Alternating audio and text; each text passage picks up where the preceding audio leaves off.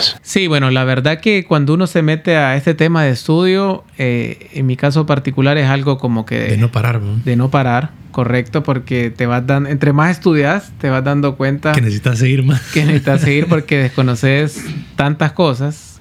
Eh, y creo que esto es algo común entre la abogacía y también la medicina, siempre lo he dicho.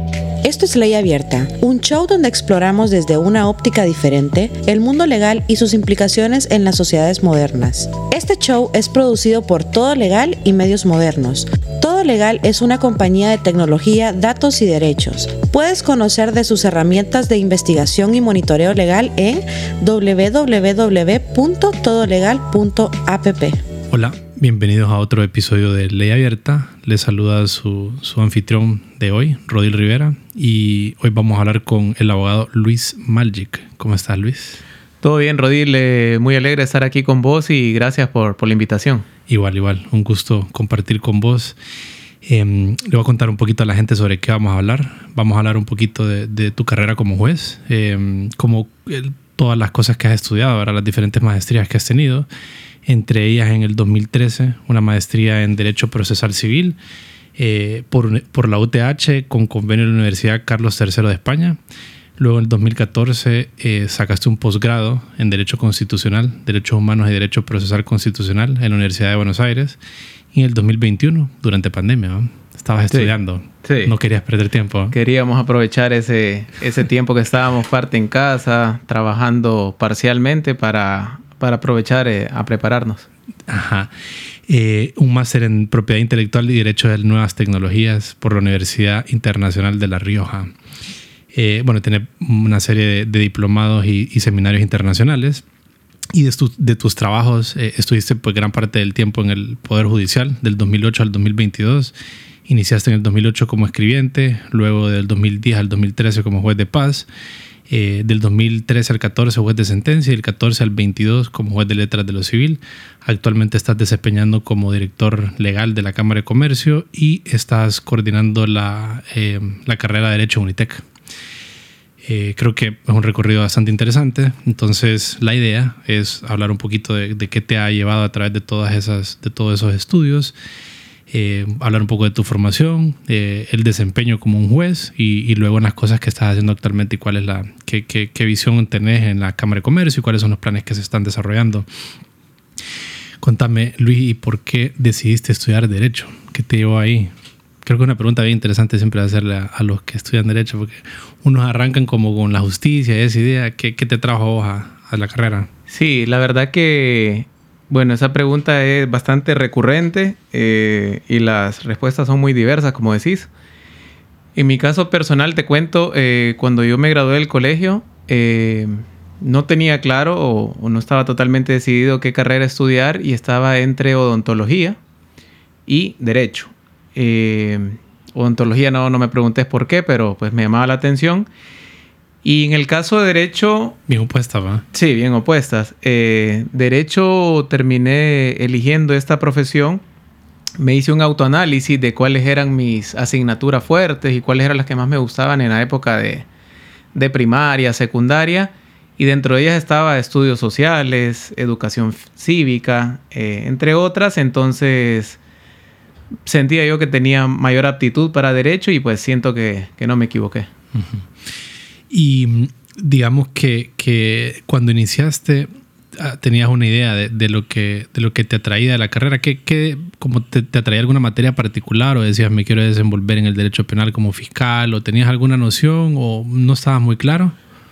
Fíjate que bueno, cuando uno ingresa a la facultad no, pero conforme uno va avanzando en las asignaturas, sí, eh, como sabes, eh, en la universidad donde estudiamos la licenciatura, en esa época se caracterizaba porque siento que la, el área más fuerte era derecho, derecho penal. penal sí. Y pues le fui tomando el gusto a, al derecho penal sustantivo y pues posteriormente a la parte procesal. Eh, entendía yo que en ese momento podía orientarme hacia a dicha área. Pero, eh, como decís, inicié en el Poder Judicial como escribiente. En el área civil, entonces, bueno, eh, la verdad, posteriormente ya graduado como abogado, pues le fui tomando el gusto a todo lo referente al derecho privado y el derecho procesal civil. Uh-huh. ¿Y cómo decidiste eh, tus posgrados? Eh, el primero, pues, que fue en Derecho Procesal Civil. ¿Qué te iba a ese posgrado y qué, qué, por qué lo tomaste?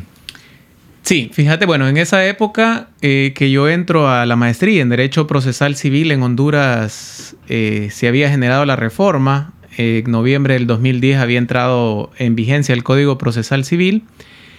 Y pues en ese momento había la necesidad de especializarse en dicha rama. Eh, sumado a esto... Vos ya estás haciendo la práctica, ¿verdad?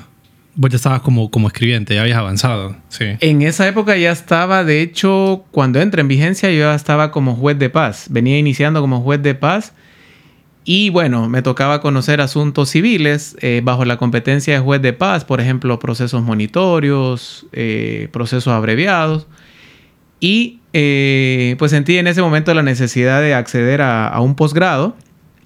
Eh, y bueno, qué mejor teniendo en cuenta bajo lo que me desempeñaba y la reforma que se estaba generando en el país. Eh, inició esta maestría. Eh, tuve la suerte en esa época, el total de los profesores eran españoles, todos doctores en Derecho, entonces era bastante alta la calidad. Y bueno, eh, ingresamos a, a esa primer maestría en Derecho Procesal Civil. ¿Y qué tal fue la experiencia? No, la verdad que muy enriquecedora. Eh, como te digo, lo, los profesores de alto nivel, eh, todos. Y bueno, finalmente cuando ya culminas con el trabajo de tesis, pues ya vas desarrollando muchas veces eh, aptitudes que normalmente en Honduras cuando te gradúas como abogado no las tenés. Como por ejemplo nociones de investigación, como redactar una tesis.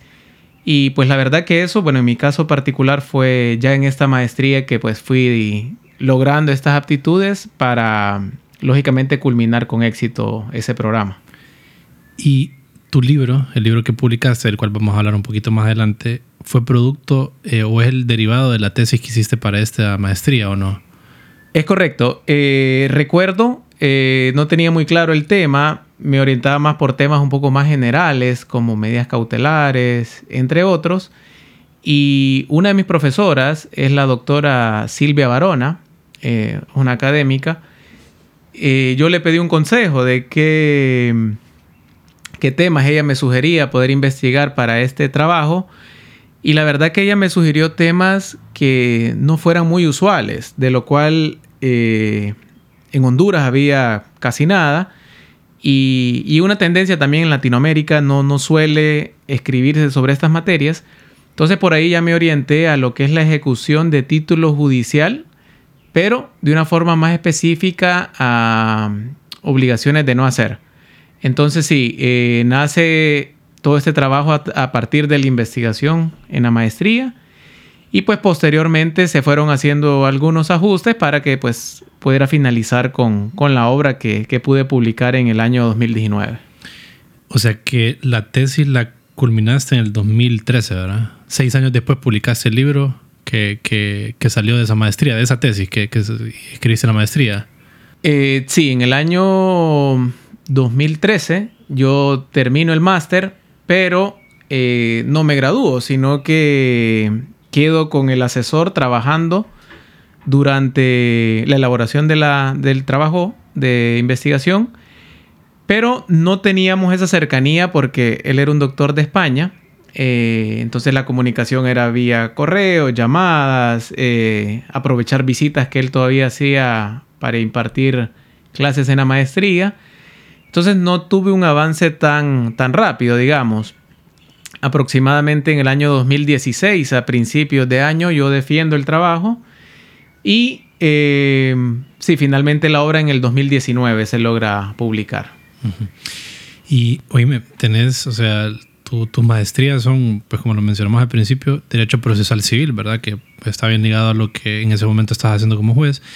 Pero de ahí te vas a algo que es una materia, pues, Derecho Constitucional, ¿verdad? Que es, es la clave o la pieza fundamental de, del sistema jurídico, pero que es un poquito opuesto a lo otro, y propiedad intelectual después mezclado con nuevas tecnologías. Eh, ¿Por qué ese movimiento? ¿Qué te inclinó hacia el derecho constitucional? Porque ahí ya tenías bastante madurez, eh, tanto profesional como intelectual. O sea, ya sabías lo que estabas, lo, lo que querías, digamos. No, no era que estabas descifrando. ¿Por qué te fuiste al derecho constitucional? Sí, fíjate, bueno, eh, todo inicia. Eh, había tenido la oportunidad de estar en Buenos Aires eh, unos años atrás, producto de unos seminarios. Y en esa oportunidad tuve acceso a... a ciertos cursos, eh, este tipo de programas que ofrecía la, la Universidad de Buenos Aires, que siempre ha estado rankeada entre la número uno, número dos de Latinoamérica, junto con la UNAM. Y es fuerte en el tema legal. Sí, muy, muy fuerte. Muy okay. fuerte. Y bueno, queriendo acceder a la universidad, pues vi el listado de programas, cursos que ellos ofrecían. Entonces, el derecho constitucional, pues como sabes, eh, es la base de, del resto de áreas del derecho. Entonces, no, no quería tomar algún programa que se fuera a centrar más en la legislación propiamente argentina, luego de claro. ver... Eh, no te iba a servir mucho. ¿eh? Correcto. Y pues vi el enfoque que tenía el programa en derecho constitucional, que era pues más global, eh, más internacional, se tocaba tema de... de la convencionalidad. Entonces, pues pensando en esa base que considero que, que todo abogado, independientemente de la nacionalidad, debe tener de la parte constitucional y convencional, es ahí donde yo elegí eh, este curso de posgrado en Derecho Constitucional y Procesal Constitucional. Y bueno, me preguntabas por el tema de, de la propiedad intelectual. En efecto, la propiedad intelectual surge del derecho constitucional, de, de lo que conocemos como derecho a la propiedad privada.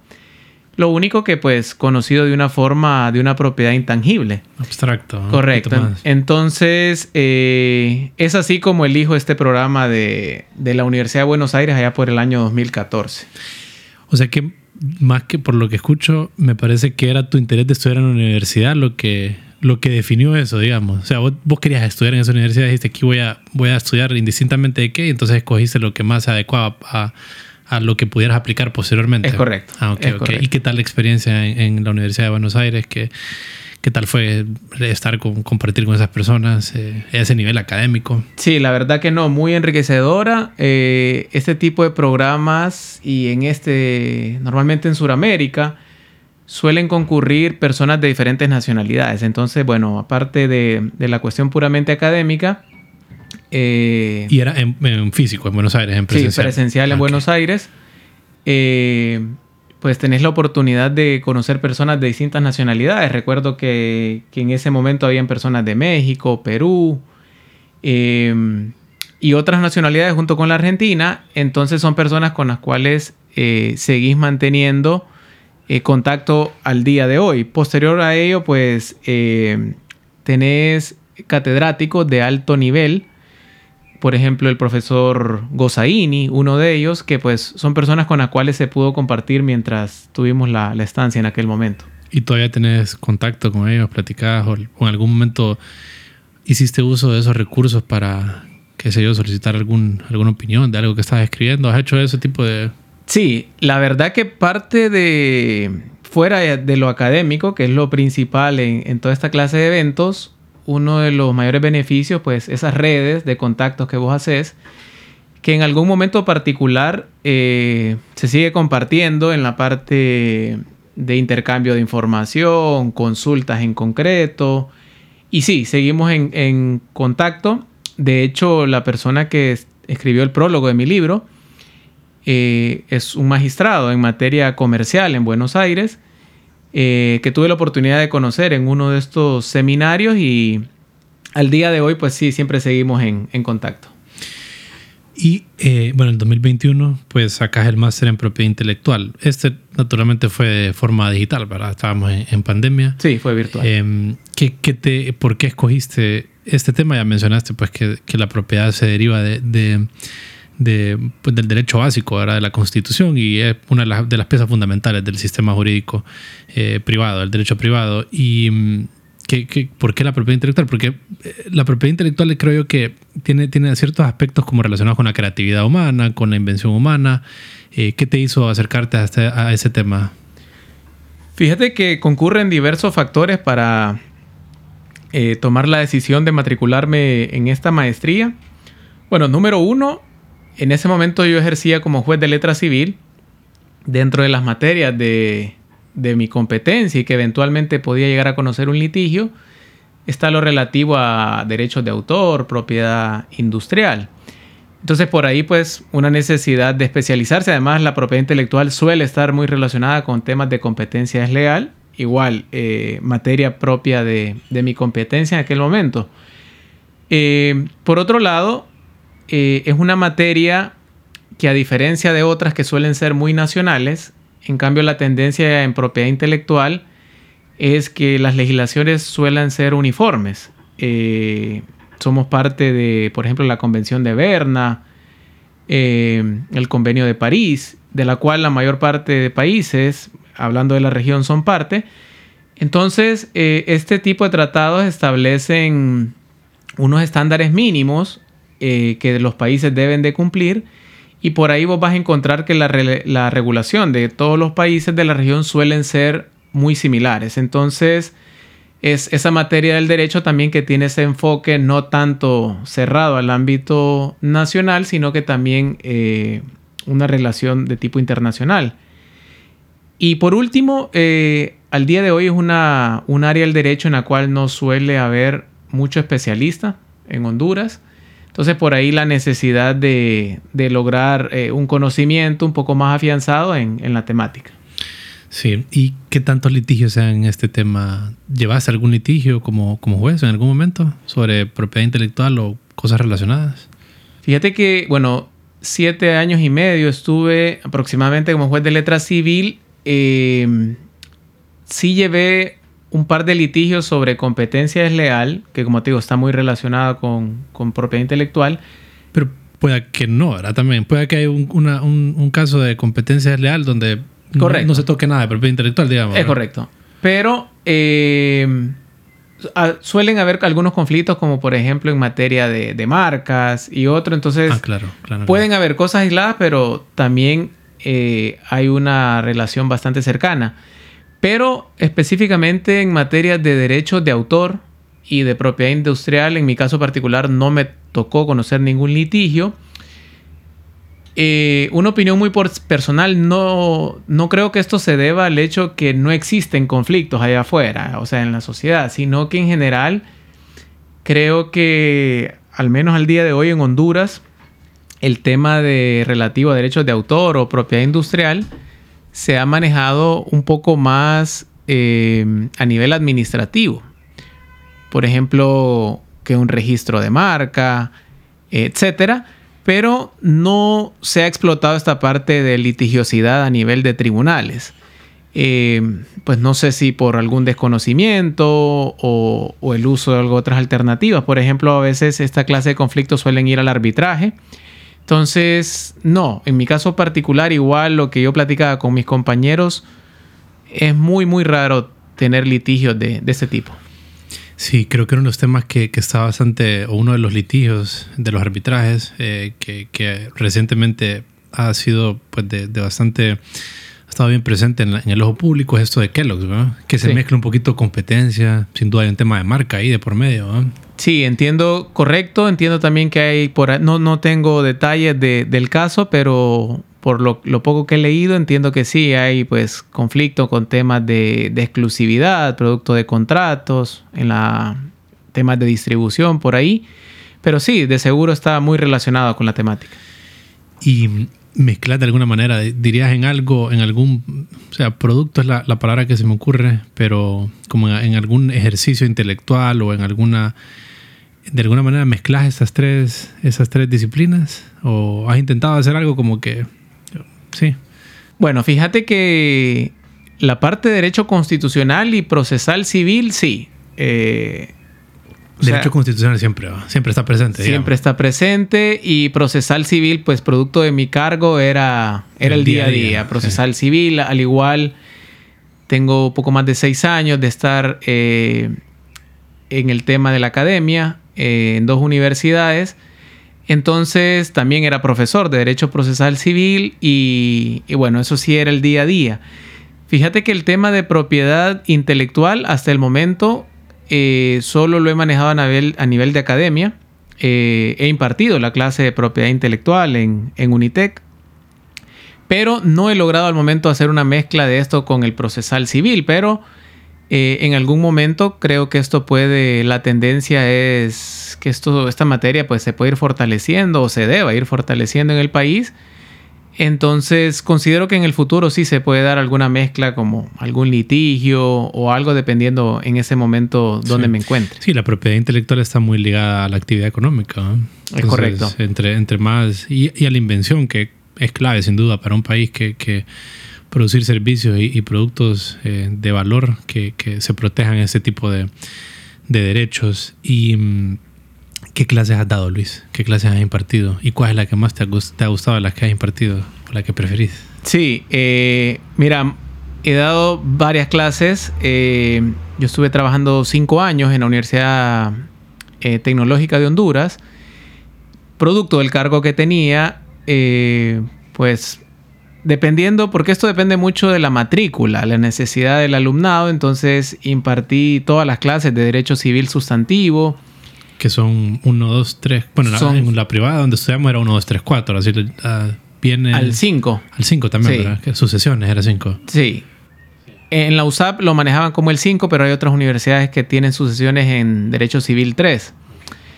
Eh, igualmente, clases de Derecho Mercantil, Mercantil uno, dos, tema de comerciantes, sociedades, obligaciones, contratos, dependiendo de la universidad eh, qué distribución le haya dado. Eh, las clases de Derecho Procesal Civil, eh, la práctica procesal civil, eh, propiedad intelectual. Y por ahí pues van surgiendo algunas necesidades de dar clases en concreto. Eh, un año entero estuve impartiendo Derecho Internacional Público, eh, entre otras clases de tipo general. Eh, me preguntabas que cuál me gusta más, con cuál me siento más cómodo. Bueno, creo que producto de mi experiencia como juez y el máster, eh, definitivamente en el área de Derecho Procesal Civil, porque pues la manejabas. Llevé de la mano la experiencia por muchos años, con, eh, sumado al, al conocimiento académico a nivel de posgrado. Entonces, sin lugar a duda, eran las clases donde me sentía más cómodo. Claro. Y, ok, me gustaría que habláramos un poquito acerca de, de, de tu desempeño como juez. Eh, pues que estuviste, ¿cuánto estamos hablando de, de dos mil ocho a dos mil veintidós? Son catorce años. Sí, catorce años, perdón. O sea, en, en el Poder Judicial, de diferentes formas. En el formas. Poder Judicial, eh, este año. Este año hubiera cumplido catorce. Estuve, sí, trece años y fracción. Eh, los primeros dos eh, como escribiente. O sea, entraste como practicante. Correcto. Okay. Estaba en tercer año en la universidad cuando entro como escribiente. Y eh, ya posteriormente, el resto de tiempo, once años y medio aproximadamente, como juez. Como, como decías al inicio, juez de paz, juez de tribunal de sentencia y juez de letra civil. Uh-huh. ¿Y cómo es el día a día de, de un juez? Creo que es casi como, es bien, bien como divino, diría, como intentar ser juez, porque estás decidiendo en, en, en dos partes que están en, en litigio, que en muchas ocasiones tal vez no es tan claro, ¿verdad? Tal vez hay que hacer decisiones un poquito que, que te puedes equivocar, porque pues eh, equivocarnos es de, es de humanos. Entonces ser juez es como decir que no te estás equivocando de alguna manera, ¿verdad? Que eso sería divino. Equivocarnos es de humano y no equivocarte es, es divino. Entonces, ¿cómo, cómo es el día a día y, y cómo esas cosas juegan un, un rol ahí? Sí, fíjate que la verdad que es, es un cargo eh, bastante interesante. Eh, siento yo que te debe tener cierta aptitud para ejercer el cargo, o sea, estar muy involucrado con el estudio de forma seguida. Y sin duda alguna es un cargo, en primer lugar, de mucha responsabilidad, porque independientemente de la materia, estás decidiendo sobre los bienes, el derechos patrimonio, de persona, derechos de personas, la libertad en el área penal. Entonces, sin lugar a duda, de mucha responsabilidad. Eh, es un cargo que te exige la preparación continua, porque dependiendo del tipo de juzgado donde estés, eh, en el caso particular mío, en el área civil, es muy diverso el tipo de caso que te puede llegar, propiamente civil, asuntos en, en el área mercantil. Entonces, sí, requiere también esta capacitación eh, continua. Eh, El día a día, bueno, es de mucho trabajo. Eh, tenés que combinar tu tiempo con el despacho de asuntos diarios, eh, firma de expedientes, eh, la celebración de audiencias, eh, la emisión de, de resoluciones motivadas, sentencias. Entonces, bueno, eso depende de la gestión de despacho que tú tengas para desarrollarlo de, de la mejor forma. Y con esto me refiero a, a tener una buena agenda para, en especial, el cumplimiento de los plazos que la ley prevé. Eh, esta ha sido una de las mayores quejas muchas veces de los usuarios, que la ley te da un plazo en particular y, y se extiende más allá del plazo. Eh, no se puede negar, bueno, que existe una fuerte carga jurisdiccional también, dependiendo de los juzgados, y muchas veces la cantidad de personal no es la adecuada. Pero bueno, creo que esto no es excusa. Eh, todo depende de cómo te organices, el compromiso que tengas. Y, y sí, lo importante en la medida es ir cumpliendo esos plazos y, y pues da, generando resoluciones motivadas, más que todo. Como vos decís, eh, te puedes equivocar, es de humanos. Y bueno, es por eso que la estructura, ¿verdad?, jurisdiccional es de instancias. En caso que el juez de primera instancia falló, pues como parte tenés la oportunidad de, de acceder a un recurso para que esa decisión sea revisada. Dirías que asuntos diarios es como... ¿Qué sería? ¿Como cosas de trámite, cosas administrativas? ¿O a qué te referís con eso? Sí, digamos el despacho de asuntos diarios me refiero a firmas, eh, admisiones. Que la firma ejemplo, implica revisar, ¿verdad? Primero. Implica revisar. Por ejemplo, en una ejecución, ah, bueno, hay que revisar la legitimación del actor, la fuerza ejecutiva del título. En una ejecución hipotecaria, revisar el título, los documentos acompañados, los presupuestos que el código exige para la ejecución. Eh, una solicitud de jurisdicción voluntaria, igualmente la revisión de los requisitos que la ley prevé. Y, y bueno, hay un volumen alto, eh, entonces esto implica la dedicación de, de tiempo, porque no es solo de firmar, sino que de una revisión exhaustiva de, de, de lo que se viene. ¿Con cuántas personas contabas en, en tu equipo? En diferentes etapas, ¿cuántas personas te asistían en este tipo de labores? Fíjate que en el, la justicia civil aquí en San Pedro Sula eh, aproximadamente trabajan un promedio de unas cincuenta personas, dentro de las cuales hay once jueces, hombres y mujeres, y eh, cada uno de los jueces suele tener un equipo de trabajo, eh, un secretario o secretaria adjunto y eh, normalmente dos escribientes, que son pues quien, quienes van... Eh, apoyándote con el tema de, de redacción de estas resoluciones de mero trámite. Y, y bueno, también tenés un, un secretario general que se llama, que es como la cara del juzgado, quien, quien atiende al usuario, que suele estar en, en tu equipo, está muy vinculado con tu trabajo. Pero digamos que sí, que suelen haber este, estos grupos de, de, de trabajo, y específicamente el juez normalmente trabaja de forma directa con tres a cuatro personas.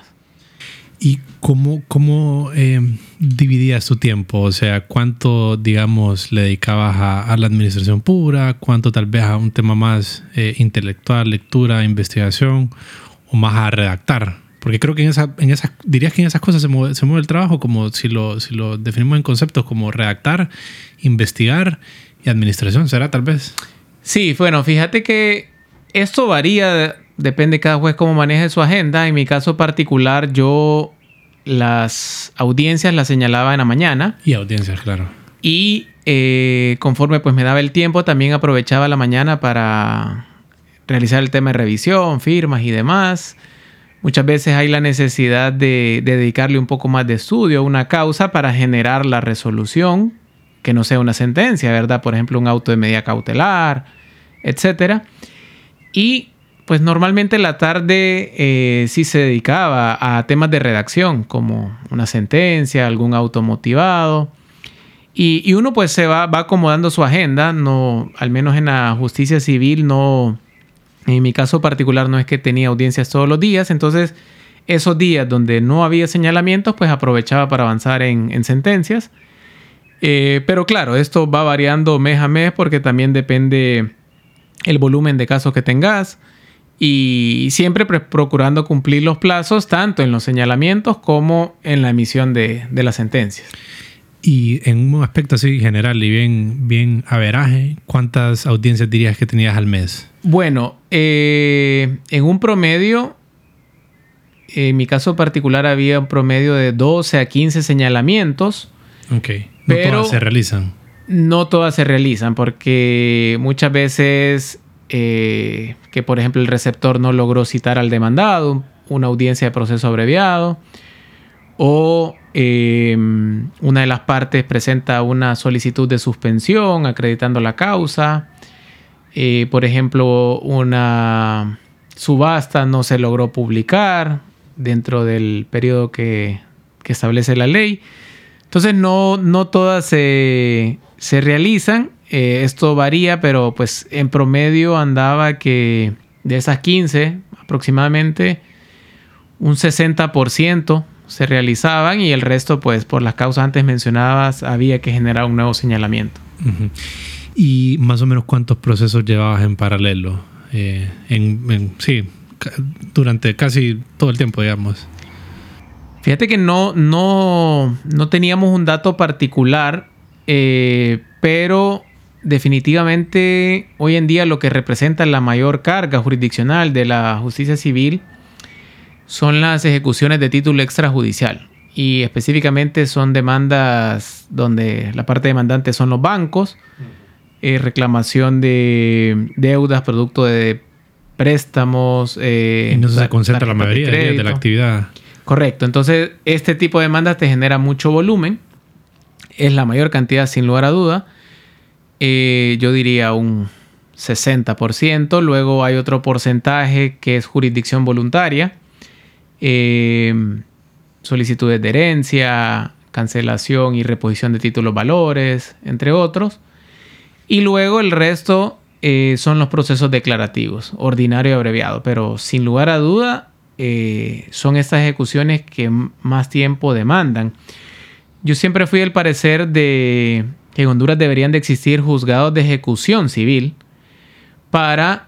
Eh, especializar tener, tal vez la, la actividad, ¿verdad? En es, correcto, en este tipo de juzgados y dejar a los llamados jueces de letras pues conociendo de, de juicios que requieren una mayor complejidad en, en temas de derecho, ¿verdad? Que son específicamente los, los declarativos por, por, por el tiempo que te digo que hay que dedicarle a, a estas ejecuciones. ¿Y te recordarás tal vez como de la máxima cantidad de procesos que tuviste al mismo tiempo? Como un número, digamos, un estimado tal vez que pudieras recordar. Sí, mira, mira, recuerdo que muchos años llegaba, se cerraba el año aproximadamente con tres mil eh, ejecuciones eh, a nivel de todo el juzgado y eso dividido entre once. Uh-huh. Estamos hablando como de trescientos, cada uno, tre- sí, trescientos sería, ¿eh? Como por ahí. Más o menos un rango por ahí eh, que entraban por año, pero a esto hay que... Eso son ejecuciones, solo in- ejecuciones, ejecuciones, eso es temas de ingreso, pero a eso tenés que sumarle ejecuciones de años anteriores que tal vez no se han terminado por X o Y causa. Entonces, sí es un número bastante alto, mucho menor, como te digo, en, en los procesos declarativos. Uh-huh. ¿Una ejecución toma más o menos cuánto tiempo? Mira, depende. Eh, una ejecución hipotecaria, como ya hay un bien dado en garantía, suele ser bastante rápido. Eh... Bastante rápido en términos de, eh, de abogado, tío. Tres, cuatro meses. Sí. Eh, porque no todo depende de la actividad jurisdiccional. Porque puede que vos admi- partes, admitís una demanda hoy, pero el requerimiento al ejecutado, la parte lo hace el tema de diligencia en un mes. Entonces ahí tenés un mes muerto. Pero digamos unos cuatro o cinco meses. En cambio, la ejecución de título extrajudicial suele tardar más porque... El ejecutante no tiene eh, bienes en garantía, debe de averiguar bienes, generarse el embargo de bienes y hay una serie de etapas procesales que llevan mayor tiempo, como tasación de bienes, uh-huh. eh, obtener algunos documentos a nivel registral también. Eh, muchas veces los embargos o el bien suele ser muy oneroso en comparación con la cuantía. Esto implica dedicar más tiempo a la averiguación de bienes. Entonces... es muy variado en una ejecución extrajudicial y suele ser más tardado que la hipotecaria, sin lugar a duda. Ese es un, el tipo de, de motivo por lo cual una de las frases favoritas de nosotros los abogados es depende, ¿verdad? Depende, sí. Depende de qué punto de vista lo veas, sí. Y... Luis, y bueno, estuviste bastante tiempo en el Poder Judicial, eh, viste muchas cosas pasar a través del tiempo. ¿Dirías que observaste cómo cambiar eh, el tipo de, de proceso de, de actividad jurisdiccional, como lo que estábamos mencionando anteriormente, como si, si cambió durante el, el, todo lo que tu estancia en el Poder Judicial? Eh, ¿O se mantuvo siempre como en las mismas proporciones que mencionabas? ¿O viste cambios? Eh, yo creo que las que van aumentando, sin lugar a duda que hay... Eh, pues el volumen, sin lugar a duda, va para arriba, son las ejecuciones extrajudiciales. O sea, normal. Cada vez ha ido aumentando más esa... Sí, correcto. Ok. Eh... Como cuando iniciaste, tal vez no era... No, no, no, había... era, no era la principal. Correcto. No, siempre fue la, siempre principal, fue la principal, pero eh, siempre se mantuvo en ese número uno, digamos, pero cada año iba aumentando el, el número de registro. Eh... Ya luego el tema de los declarativos sí suele ser un número, un promedio más o menos que varía un poco, pero las ejecuciones sí se nota que, que hay aumentos. Uh-huh. Una pregunta un poco así, digamos, de carácter social eh, y acceso a justicia. Por lo que, por lo que platicamos y por la concentración de, de los procesos, pareciera que, que la justicia de alguna manera es, es bien... No es inclusiva, ¿verdad? Y no me refiero con el, inclusión en el sentido de, de, este, de la palabra que está de moda, de incluirnos a todos y de, de los géneros y todo lo demás, sino más como que no, no, no está accesible para, todo, para todas las personas, sino que en realidad es algo... Es que es caro de hacer, de hacer uso de la justicia, o sea, contratar abogados y lo demás. Eh, ¿Qué pensás vos de eso? ¿Vos que lo viste de cerca? Sí, sin lugar a dudas. Eh, el tema de, de justicia, bueno, se han generado algunas reformas, pero también es muy mínimo... Eh, porque hablas del plano económico, por ejemplo, el C P C eh, incluye en el proceso monitorio. C P C, Código Procesal Civil. Código Procesal okay. Civil. Eh, proceso abreviado que en aquellas cuantías menores a cinco mil lempiras la persona puede acceder por sí sola, sin asistencia letrada. Eh, pero este tipo de demanda pues van al juzgado de paz por razón de la, de la cuantía. Pero sí, muchas veces el tema económico... Eh, es un obstáculo, como decís, eh, tenés que costear eh, los honorarios de un abogado y dependiendo la causa tenés que incurrir en muchos gastos. Por ejemplo, si necesitas un dictamen pericial, otro gasto. Hay que pagarle al perito. Si necesitas obtener una serie de certificaciones en el registro para anexarlas a la demanda, es otro gasto. Eh, no digamos si el demandado eh, no se le logra emplazar o citar de forma personal o subsidiaria, hay que hacerlo por edictos. Eh, sí, el diario impreso, ese es otro gasto. Entonces, sí, la parte económica eh, suele ser en muchos casos obstáculos para, para ese acceso. También otra de las medidas que incorporó el Código Procesal Civil, pues, es el tema de la, de uso de la defensa pública. Pero te cuento que es algo que, al menos aquí en la zona norte, en mi experiencia en los siete años y medio, yo nunca vi un defensor público llevando una causa, representando a alguien eh, en materia civil. En la materia civil. Suelen ¿Y hay, hay defensores públicos en materia civil? En... Entiendo que sí, pero los si que vos no son, lo viste, los que, no existe. Lo que pasa es que los que llaman ellos no penales suelen estar más en juzgado como de familia y violencia doméstica. Claro. Ya, ya. Pero en, en civil, propiamente dicho, yo nunca tuve a ninguno. ¿Y asistencia personal o asistencia no letrada tuviste? ¿Ya hace alguna, algún caso? Donde la parte asistía sola. Ajá. Cuando fui juez de paz, sí llevé... O sea, es común. A nivel de juzgado de paz, en aquel momento, te estoy hablando como el año dos mil once, eh, sí, sí llevé, no es tan común, pero sí llevé algunos casos donde la persona pues llena un formulario de demanda y lo presenta. Lo que pasa es que muchas veces también se suele ser complejo porque eh, al fin y al cabo estás en una audiencia con dos personas sin abogado. Claro, que no hacen uso del, del lenguaje legal, digamos. Y no conocen las etapas del proceso, entonces el juez pues tiene que adecuarse a esa situación para que fluya el tema de la audiencia y el proceso en general. ¿Y tuviste alguna que te sorprendiera, como de tal vez personas preparadas o algo por el estilo? ¿Te sucedió? Tipo en las películas que se suelen mirar, ¿verdad? Que meten a alguien preso en, en una cárcel en Estados Unidos, el tipo se pone a leer y después gana su juicio. Sí, no. ¿Tuviste algo cerca de eso? Fíjate que no a ese nivel, porque mayormente se daba en procesos monitorios y pues por su naturaleza en este proceso no hay audiencia, entonces más que todo era el acceso a la justicia, generar un requerimiento de pago y pues las consecuencias que, que ya el código prevé. Pero estar en una audiencia yo solo, eh, con una parte sin asistencia letrada, no recuerdo haber llevado un caso eh, en ese sentido. Fascinante, la verdad, todo ese tema eh, judicial. Y cuántas cosas se quedarán fuera de, de la, del derecho, de, de la justicia, de claro. Sin fin de cosas que, que no llegan a ser tocadas por la justicia. Y hablando un poquito de, de otro tema, eh, ¿en qué estás actualmente, Luis? ¿Estás en, el, en, en, la, en la Cámara de Comercio? ¿Hace cuánto iniciaste? ¿Y más o menos qué rol estás desempeñando ahí? Sí, fíjate que actualmente estoy como director legal de la Cámara de Comercio e Industria de Cortés. Eh, el director legal pues se encarga... Eh, por un lado, de la administración del Centro de Conciliación y Arbitraje, que está adscrito a la Cámara. Eh, es un espacio eh, donde pues, se suelen manejar estos métodos alternos a la resolución de conflictos.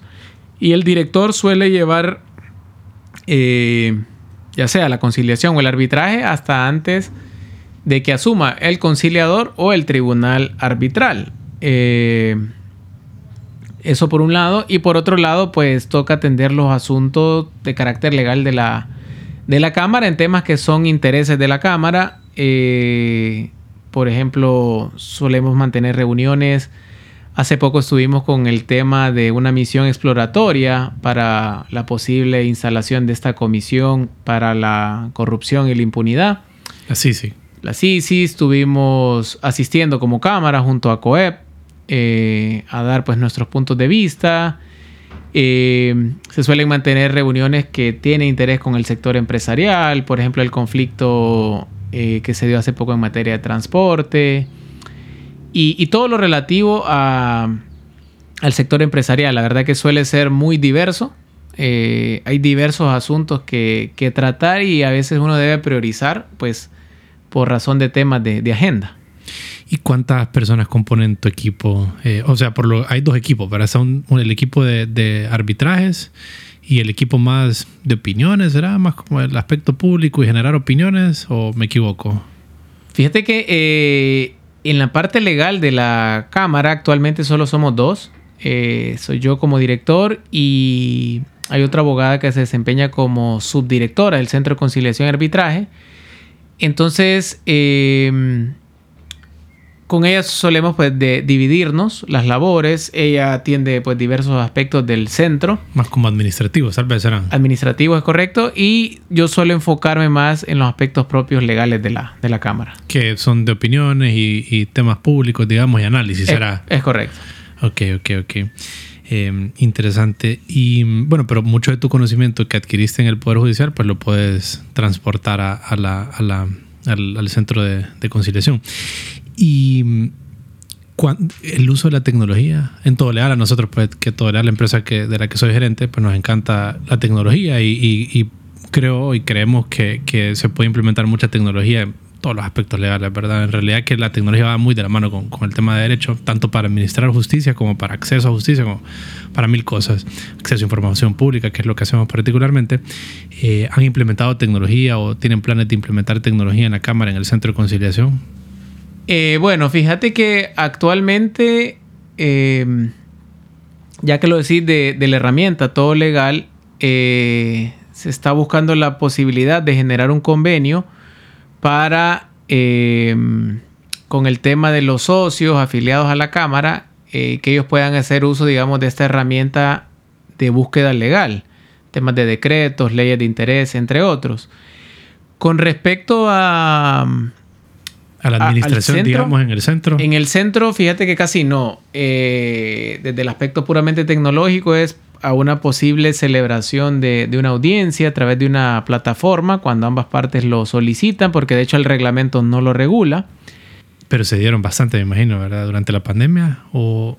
o todo era, o se pararon mientras no se podían realizar? En esa época yo no estaba. En okay. esa época yo no estaba en el, en el centro. Entonces lo, lo desconozco, pero actualmente sí. Eh, la conciliación previa que se da en arbitraje sí hemos tenido la oportunidad de desarrollar bajo esa vía.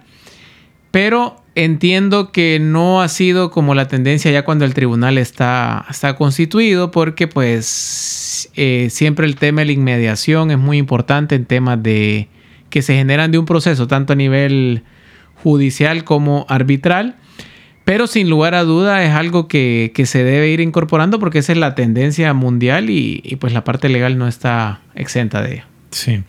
Y vos, había, vos tenés un, un, algún, algunos estudios, seminarios en, en arbitraje, ¿verdad? ¿Y habías sido árbitro en alguna ocasión o nunca habías ejercido? No, no, nunca he ejercido como árbitro. Eh, para ser árbitro eh, debes sacar el, el curso que proporcionan las normalmente las cámaras de comercio sobre conciliación y arbitraje, y posteriormente, acreditando el resto de requisitos, pues se suele presentar una solicitud a, a la Comisión de Conciliación y Arbitraje. Yo nunca he ejercido como árbitro, pero sí, lo que preguntabas... Bueno, de hecho, actualmente estoy sacando un seminario eh, sobre eh, arbitraje internacional en materia de, de inversiones por el Washington College of Law. Y, eh, por otro lado, eh, he tenido la oportunidad de asistir a otros seminarios de forma internacional, pero más que todo cuando estaba en mi rol de juez, relacionado siempre con, con el sector justicia y las materias que eran propias de mi competencia. Uh-huh. Y dirías que has podido conocer, eh, llamémosle justicia privada, creo que como al, dirías que es una, una forma correcta de decirlo al, al arbitraje, justicia privada sí. versus pública, que es la que imparte el Estado a través de, de, del Poder Judicial. Eh, ¿La has conocido como para poder ver alguna comparación entre cómo opera la justicia pública versus la privada y qué, qué cosas se pueden intercambiar? Eh, ¿Te sí. genera alguna opinión eso? Sí, fíjate que ese tema es muy interesante. Eh, ambas tienen sus pros y contras. Pero bueno, hablando un poco más de como las diferencias entre uno y otro, eh, número uno y la más importante es el factor tiempo. Eh, de acuerdo, por ejemplo, al, al reglamento de la Cámara de Comercio e Industria de Cortés, eh, una vez constituido el tribunal arbitral, el proceso debe terminar máximo en cinco meses. ¿Y se cumple? Debe de cumplirse, porque si no, eh, es nulo. Ah, ok, ok. En la justicia pública no es así, ¿verdad? No es nulo. Si no, no se cumple. No, no hay un tiempo previsto. Okay. Como puede terminar en seis meses, puede terminar en diez años. Depende. Depende. eh, el acceso a los recursos en el arbitraje, en la ley de conciliación y arbitraje, eh, el laudo se puede atacar por recurso en nulidad mediante unas causales ya expresamente establecidas. En cambio, en un proceso ordinario tenés la apelación y tenés la casación. Entonces... Eh, Más que todo por el tema de casación, eh, mora existente. Una casación, por lo que yo pude vivir en los juzgados en materia civil, puede tardar año y medio, dos años. Entonces, definitivamente, el factor tiempo es uno de los elementos de mayor beneficio en el arbitraje. Eh, número dos, eh, dependiendo de los casos, normalmente el arbitraje van casos relacionados a empresas, contratos, demás. Es el tema de la publicidad versus la confidencialidad. El proceso judicial es público, salvo eh, algunas excepciones. O sea, cualquiera que muestre un interés puede tener acceso al expediente. En cambio, en materia de arbitraje es confidencial para las partes. Entonces, retrayendo la propiedad intelectual nuevamente, muchas veces pueden haber temas que yo como parte no me interesa que, que alguien ajeno al pleito conozca. Temas de know-how o cosas por el estilo. Eh, por otro lado, esto es un aspecto que debe Honduras pues debe avanzar para ahí, pero hay países de Sudamérica que sí lo tienen más fuerte. El arbitraje te permite la elección de árbitros de acuerdo a cierta especialidad. O sea, hay un listado de árbitros, entonces puedes decir, ok, fulano de tal es especialista en tema contractual. Y elegir no es que para que te ayude, sino el por adecuado, el adecuado o el idóneo para ¿quién, eso. ¿Quién puede elegir? ¿Quiénes pueden elegir al árbitro? ¿Las partes? o, o el, la, la, la directora del centro de conciliación? Fíjate que en la mayoría de casos, ahí depende mucho la voluntad de las partes. Eh, normalmente en la, lo que sea fijado en la cláusula arbitral. Pero norm- en la mayoría de casos que tenemos acceso, eh, tenemos tribunales arbitrales. Uno es designado por la parte demandante, otro es designado por la parte demandada y el tercero es asignado por el centro a través de la comisión. En la mayoría eso es lo que se mira. Y como te digo, a vos como parte te permite selección de buscar el árbitro idóneo. En la justicia ordinaria no tenés eso. Te es tocó, una lotería, básicamente, ¿verdad? Te tocó el juez que te tocó. La jurisdicción que está establecida, ¿cómo se selecciona a quién particularmente le toca en la justicia pública? ¿Es aleatorio? Es aleatorio, sí. Eh, hay un, no hay un sistema digital que fuera idóneo. Hablo de San Pedro Sula, ¿verdad? Así que vos presentás tu demanda en una central de recepción de documentos. Ahí ellos le asignan un número y luego la demanda sube al juzgado. Eh, están los famosos libros de entrada y pues se lleva el orden ahí aleatorio de que X demanda al juez uno, la siguiente al juez dos. Cada juez está identificado con un número y bajo ese sistema eh, aleatorio. Te tocó el juez que te tocó ahí. Entonces eso eh, en cierta parte se considera... Eh, desde cierto punto de vista como más beneficioso en tema de, de arbitraje.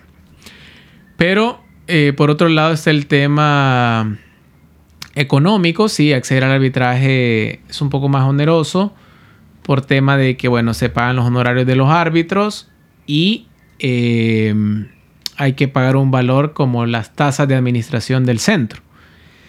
Pero bueno, creo que es tema de valorar muchas veces el factor tiempo y la efectividad con la cual se puede generar eh, la resolución final del pleito. Claro.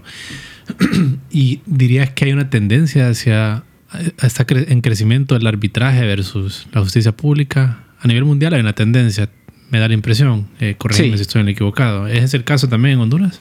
Definitivamente a nivel mundial está esa tendencia, como te decía, en materia de arbitraje de inversiones. Eh, esa es la, la... Esa es la regla. Un inversionista que quiera venir a Honduras normalmente él va a querer que su conflicto no sea resuelto por los tribunales nacionales. Porque no hay confianza. Ese eh, es el motivo, dirías vos. No hay confianza y el tiempo también será... El tiempo, pero más que todo la confianza. Porque, por ejemplo, si hablamos de la expropiación de bienes en relación de un inversor o un incumplimiento contractual por parte del Estado... Eh, bueno, está el tema del inversor dice, bueno, y el juez va a fallar en contra del, del propio Estado o en contra de una decisión pública. Entonces sí, definitivamente es tema de confianza.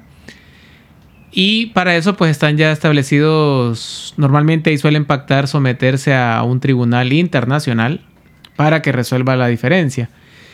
Esa es la tendencia mundial y en Honduras creo que...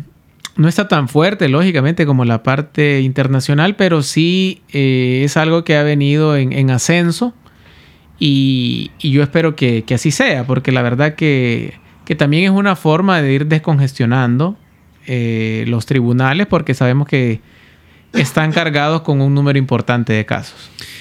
Oíme, ¿y en algún momento pensás estar del otro lado de, del proceso? ¿Pensás estar como parte o litigando? O ¿te mirás ahí en algún punto de tu carrera?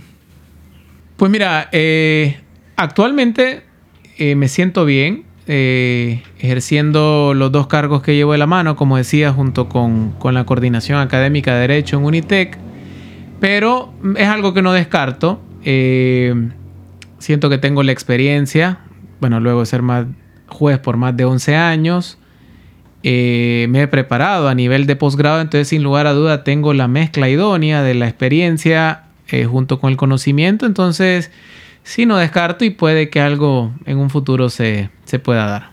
¿Y eh, ¿qué, qué, qué otros proyectos estás persiguiendo? ¿Qué te gusta estudiar bastante por lo que pues, pudimos platicar?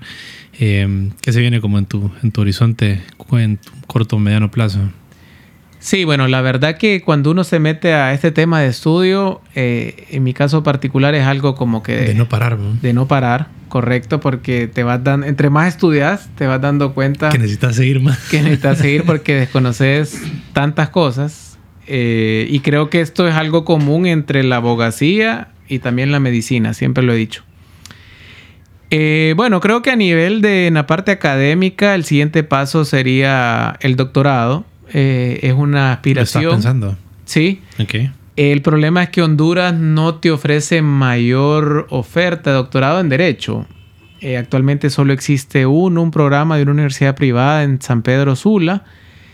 Y eh, había un intento de abrir un programa en la U N A, pero quedó en intento, todavía no se ha materializado. Entonces, eh, bueno, la idea está de materializarla. Y bueno, en el plano profesional, eh, sin lugar a duda, al lugar donde he pasado, estoy muy relacionado, como decís, por razón de la materia, con, con la experiencia que ya traía. Pero sin lugar a dudas, eh, uno en esta profesión nunca para de aprender, se miran... Eh, muchas cosas nuevas, y aquí pues estoy eh, en una posición que me toca explorar otras áreas de las cuales antes era, era ajeno, así que pues no, bastante interesante, y, y siempre está la intención de seguir creciendo profesionalmente. ¿Y qué materia es la que te llama atención para todo, te llama la atención para tu, tu doctorado? ¿Tenés algo ahí en mente o no?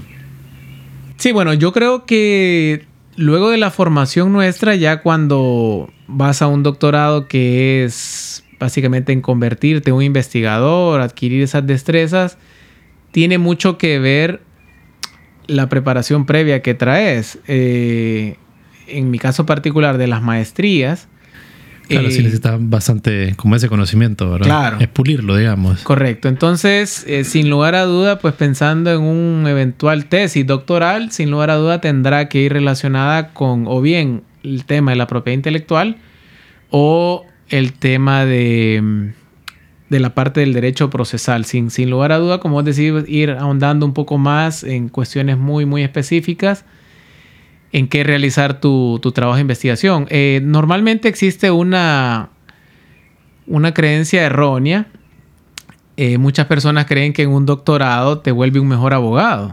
Y no, para nada. Un doctorado no es otra cosa que te preparan para ser investigador. Es como más un aporte en realidad, un aporte académico, intelectual, lo que estás haciendo, ¿verdad? Sí, correcto. Y lo que adquirís es cien por ciento son esas destrezas que te convierten en, en un investigador, pues en este caso en, en derecho. Pero si vos lo que querés es convertirte en un mejor abogado, para eso están las maestrías, porque Ajá. te especializas en, en áreas en concreto. Buenísimo. Creo que cubrimos todos los temas que teníamos en mente. Eh, gracias por tu tiempo, Luis. No sé si quisieras agregar algo para, para cerrar. No, eh, únicamente pues agradecerte por, por la invitación. La verdad que creo que este tipo de espacios son, son importantes. Este pues ha sido un poco más de... de, de mi vida, del aspecto profesional. De, pero sin lugar a duda... tocar sobre temas específicos de derecho sin haciendo uso de las tecnologías. Como hablábamos, estos suelen ser espacios de mucho provecho para la comunidad en general, tanto jurídica como, como no jurídica. Y no, simplemente gracias y siempre estamos a la orden. Gracias por tu tiempo. La edición, mezcla y música de este show son producidas por Víctor Manzor y Rodil Rivera.